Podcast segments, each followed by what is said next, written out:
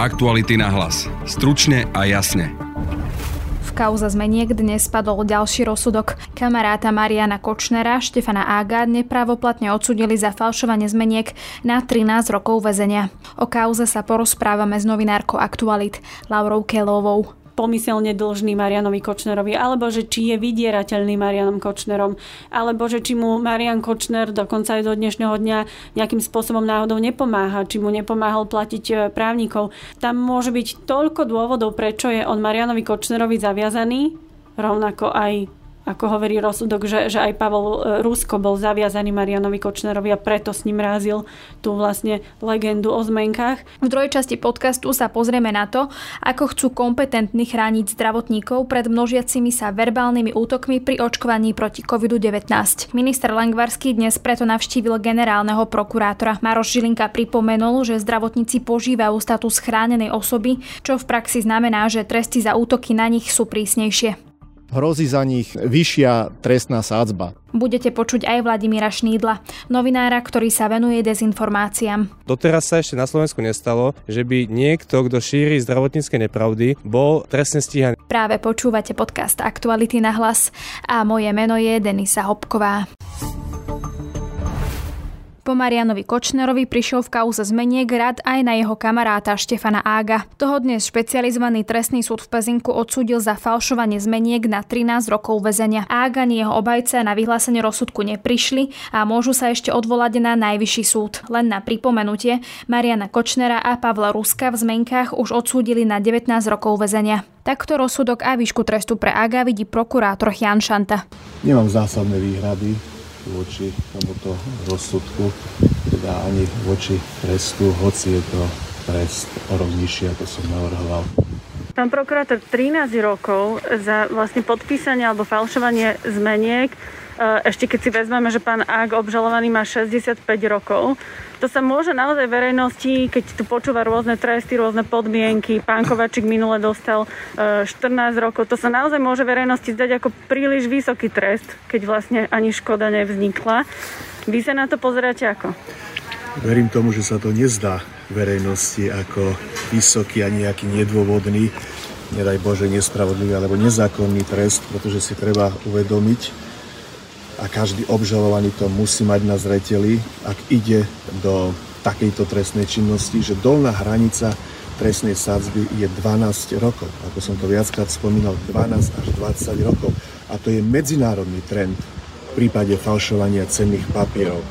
A v prípade falšovania cenných papierov s tak nepredstaviteľnou sumou, ako je 34 milióna eur, hoci sa nepodarí vymôcť určitú čiastku, potom jednoducho treba zohľadniť všetky tieto skutočnosti a povedať, že trest je zákon. Viac sa o téme budem rozprávať s mojou kolegyňou Laurou Kelovou, ktorá bola na dnešnom pojednávaní a ktorou už aj vítam v štúdiu. Laura, ahoj. Dobrý deň, ahoj. Keď sa teda pozrieme na ten rozsudok, Štefan Ak dostal 13 rokov, pár mesiacov dozadu vieme, že Pavol Rusko a Marian Kočner dostali 19 rokov. V ich prípadoch už je to právoplatný rozsudok, ale každopádne môžeme povedať, že toto je nejak, z nejakej časti koniec celej tej kauzy zmenky? Nepovedala by som úplne, že koniec, lebo toto je možno také, ako že sme v polovici takého e, prípadu kauza zmenky 2 alebo 2-0, ak chceme. Áno, prípad e, Kočnera s Ruskom je zdá sa v oveľa väčšom finále, aj keď teda e, Kočner ešte využíva rôzne právne cesty, akým spôsobom by mohol zvrátiť rozsudok kauze zmenky. A v prípade Štefana Aga sme tak e, povedzme v polovici, ale to tiež nemusí znamenať úplne polovicu, pretože ak by na najvyššom súde povedali, že nesúhlasia s tým, ako špecializovaný trestný súd rozhodol v prípade Aga, ak by mali nejaký iný buď právny názor, alebo by sa im zdalo, že ešte mal ten prvostupňový súd e, v Pezinku ďalej dokazovať, tak sa vlastne vrátime späť do Pezinku a, a bude pokračovať prípad Štefana Aga ešte len na prvostupňovom súde. Nedá mi teda neopýtať sa ešte na toho Mariana Kočnera, keď si spomenula, že skúša teda rôzne cesty. Sice ten jeho rozsudok v prípade zmeniek je právoplatný, ale teda skúša, že čo? Myslím, že, že tam podal dovolanie. V zásade aj keď sa odsudený človek uchýli k tomu, že sa obráti na napríklad Európsky súd pre ľudské práva, tak ten už nemôže ale zvrátiť sa samotný rozsudok, ale môže napríklad skonštatovať, že či boli porušené ľudské e, práva alebo neboli porušené ľudské práva, ale v zásade odpikáva si trest 19 rokov rovnako ako Pavel Rusko. Ale skôr som to aj myslela tak, že či je možné, že by tam bolo nejaké ďalšie pojednávanie s nejakými ďalšími inými ľuďmi v prípade kauzy zmenky, alebo sú to už vlastne tie, ako keby tie finálne hlavy tej celej kauzy. Pavel Rusko, Marian Kočner, Marian Kočner asi na vrchole tej pyramídy, mm. po jeho možno pravej ruke Pavel Rusko a teda asi si povieme, že kto teda Štefan Ak, že či to bol skôr taký spolupracovník, alebo možno len nejaký ešte nižší postavený človek v tej pyramíde. Prokurátor e, e, Jan Šanta v záverečnej reči povedal, že Kočner bol topka, ak bol trojka. Takže Ruska naozaj, ako ty správne hovoríš, zaradil na takú druhú priečku. Ja som sa dnes po uh, rozhodnutí pýtala prokurátora, že, že či tam on vidí ešte priestor na nejaké trestnoprávne konanie, pretože aj v priebehu toho pojednávania oboch, aj Kočnerovej a Ruskovej kauzy, ale aj uh, Agovej kauzy, E, tam boli svetkovia, ktorí naznačovali, že vlastne participovali pri tejto kauze falšovania zmeniek e, aj iní ľudia. Dokonca tam bolo naznačené, že jednu znalkyňu sa snažili ovplyvniť, Kočnerová, myslím, strana, ale na to, aby boli dôkazy, aby vôbec začalo trestné konanie, či je to dostatočné, či nejakým spôsobom ovplyvnili tí ľudia už e, samotné to, to e, falšovanie, to už by sa zrejme dokazovalo ťažko. Ale dôležité je, že vlastne tí traja aktéry, teda tí, ktorí sú podpísaní pod tými zmenkami, údajnými zmenkami, tak, tak tí v podstate boli postavení pred súd, alebo teda v prípade Štefana Ága ešte stále v podstate stojí pred súdom. Mm. Aby sme teda prešli k Štefanovi Ágovi, vieš teda pripomenúť, že v akom vzťahu teda on je s Marianom Kočnerom, ako sa do tej kauzy dostal a možno, že aj v krátkosti pripomenú tú kauzu zmeniek. Štefan Ak bol e, v jednej firme s Marianom Kočnerom, tá firma sa volá Gamatex a práve po tejto firme alebo po názve tejto firmy je pomenovaná aj tzv. kauza Gamatex práve z prelomu tisícročia alebo teda z koncov 90. rokov a veľmi v krátkosti podarilo sa vlastne Marianovi Kočnerovi cez nejaký systém pohľadávok a, nejakých problémov interných televízií Markiza sa podarilo Marianovi Kočnerovi, ale aj Štefanovi Ágovi práve z ich firmou Gamatex na istý čas vlastniť Markízu a ono možno starší od nás e, si aj pamätajú takú kauzu Gamatex. Ľudia protestovali pred areálom televízie Markíza. V podstate to mnohí, aj, aj tí, ktorí si to pamätajú, E, doboví svetkovia hovoria, že to bolo násilné ovládnutie Markízy zo strany Mariana Kočnera a Štefana Ága, že tam boli rôzni, akože veľmi zvláštna ochranka, ktorá už bola vlastne na hrane nejakých akože mafiánskych skupín. Konec koncov Marian Kočner a Štefan Ak sa netája tým, že, že mali uh, nejaké dobré vzťahy alebo povedzme nejaké priateľské vzťahy aj s rôznymi ľuďmi uh, z podsvetia. Vtedy vlastne Pavel Rusko ako riaditeľ Markizy a Kočner s Agom boli nepriateľmi stáli na dvoch brehoch a ten spor sa mal urovnať tak, že vlastne Kočner s Agom dostali 80 miliónov korún. A tým pádom mali vlastne vrátiť Markizu v podstate späť alebo, alebo prenechať, predať ju. A týmto sa mal spor ukončiť. No ale vlastne prešlo niekoľko rokov, zhruba 15-16 a zrazu Marian Kočner vyrukoval s nejakými e, zmenkami Eh, na okresnom súde a tvrdil, že no moment, moment, veď my sme sa tu v roku 2000 dohodli, že to nie je len tých 80 miliónov korún, ale my sme aj podpísali nejaké zmenky. No a on si vlastne chcel cez civilný súd, to je vlastne taký ten bežný súd, na ktorý sa obracajú ľudia, keď im niekto dlží peniaze, tak on sa práve na takýto civilný, na okresný súd e, obrátil s tým, že tu mám zmenky, tu mám dlžníka Pavla Ruska, ktorý je ale nemajetný, takže pýtam si od Markizy peniaze. No a kým vlastne bežali tieto civilné súdy, tak si Národná kriminálna agentúra povedala, že im sa to na tých zmenkách nezdá. Samozrejme, že aj televízia Markiza uh, hneď podala trestné oznámenie, lebo ani im sa tie zmenky nezdali. A teda paralelne, ako si Kočner vlastne vymáhal peniaze cez civilný súd, tak tak vznikla vlastne aj trestná kauza zmenky a začali ho vyšetrovať uh, na polícii. No a to, ako to dopadlo v roku 2021. Padol právoplatný rozsudok a Kočnera s Ruskom e, odsudili na 19 rokov za falšovanie zmeniek, ale aj za marenie spravodlivosti, pretože, ako som spomínala, Kočner sa snažil s týmito už dnes môžeme povedať pokojne, že falšovanými zmenkami sa snažil cez nich ľudovo povedané vytrieskať peniaze. Čo je teda úloha Štefana Ága v tej kauze? Úlohou Štefana Ága bolo v podstate to, že on je podpísaný na dvoch zo štyroch zmeniek. Tým pádom sa dostávame vlastne, keď hodnota štyroch zmeniek e, dohromady bola zhruba 69 miliónov eur alebo 68 celých neviem koľko, tak vlastne ako keby ak niesol zodpovednosť za podpis e, dvoch zmeniek v hodnote 34 miliónov eur.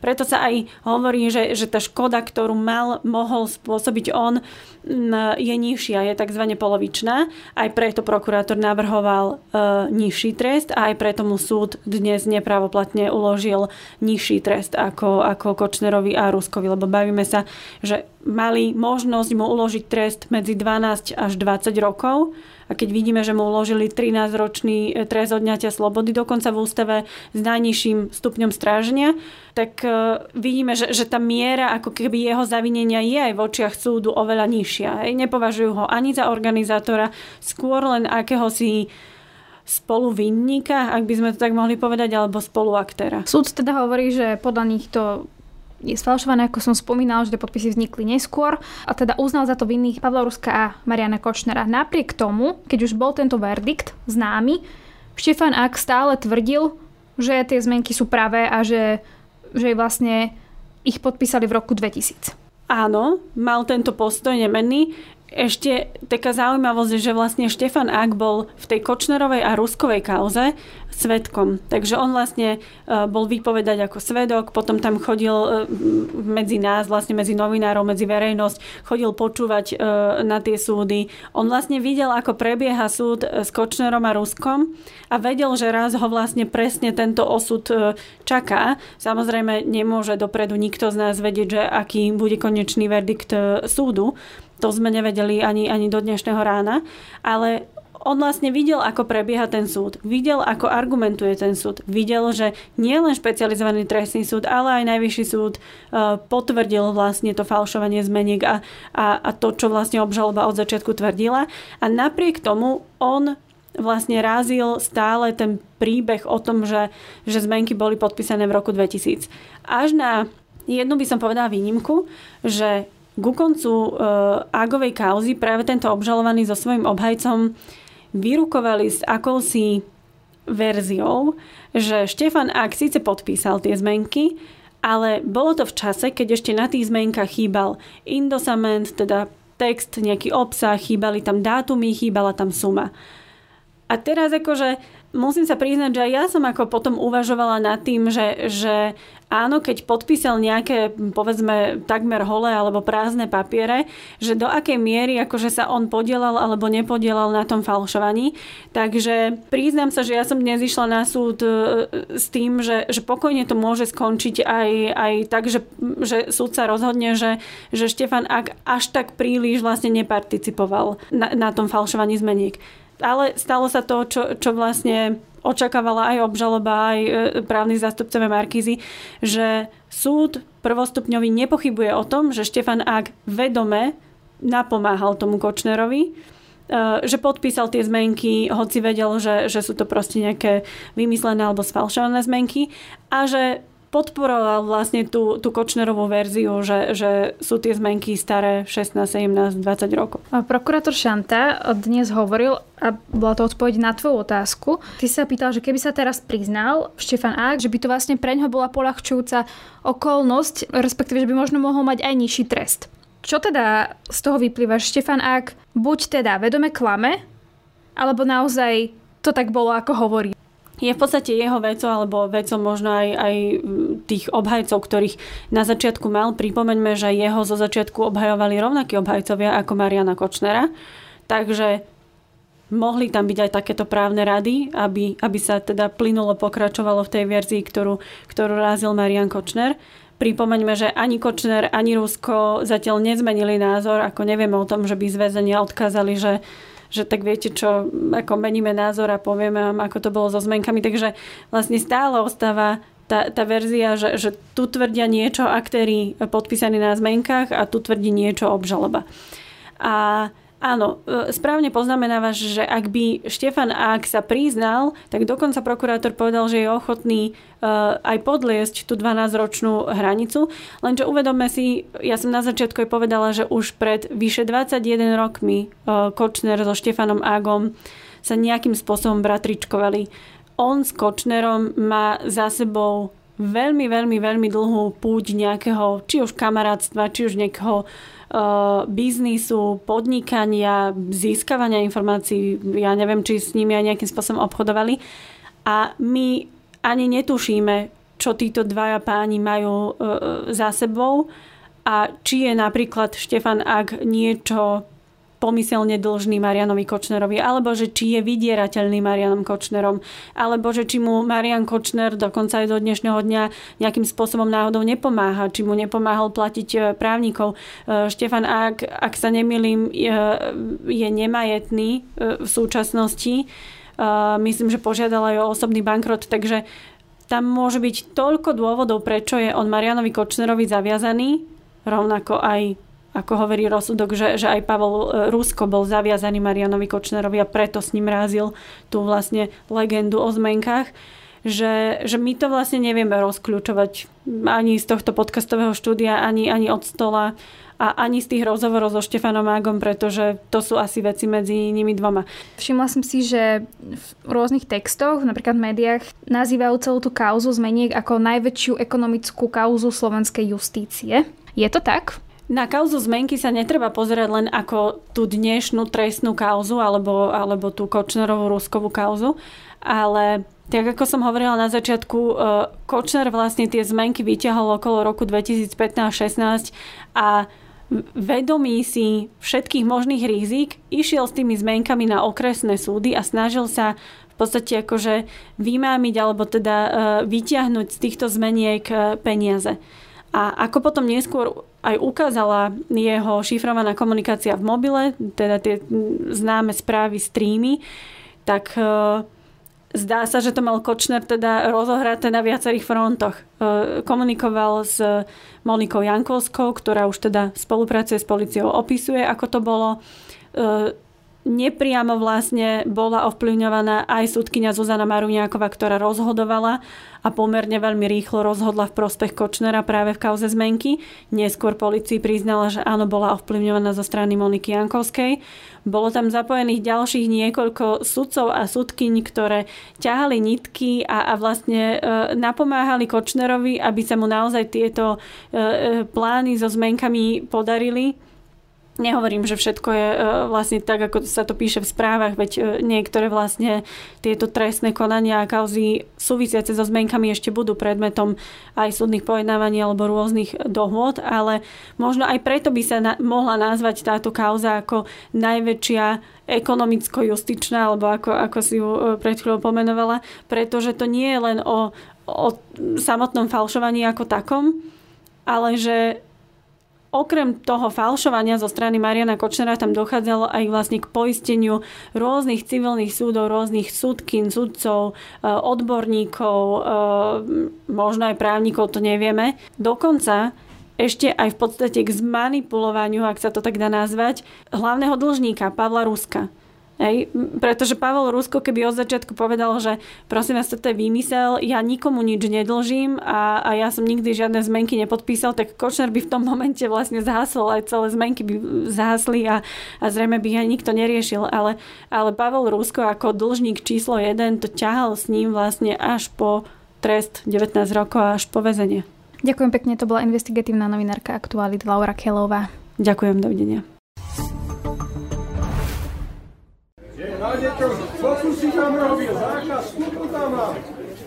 Kisuce, Orava, mobilné vakcinačné jednotky v posledných týždňoch zažívajú najmä verbálne útoky antivaxerov. Bez jeden, bez v druhej časti podcastu sa budeme venovať práve im. Problém riešili spoločne minister zdravotníctva a generálny prokurátor. Ich konanie treba spoločensky odsúdiť, zhoda, ku ktorej dospeli.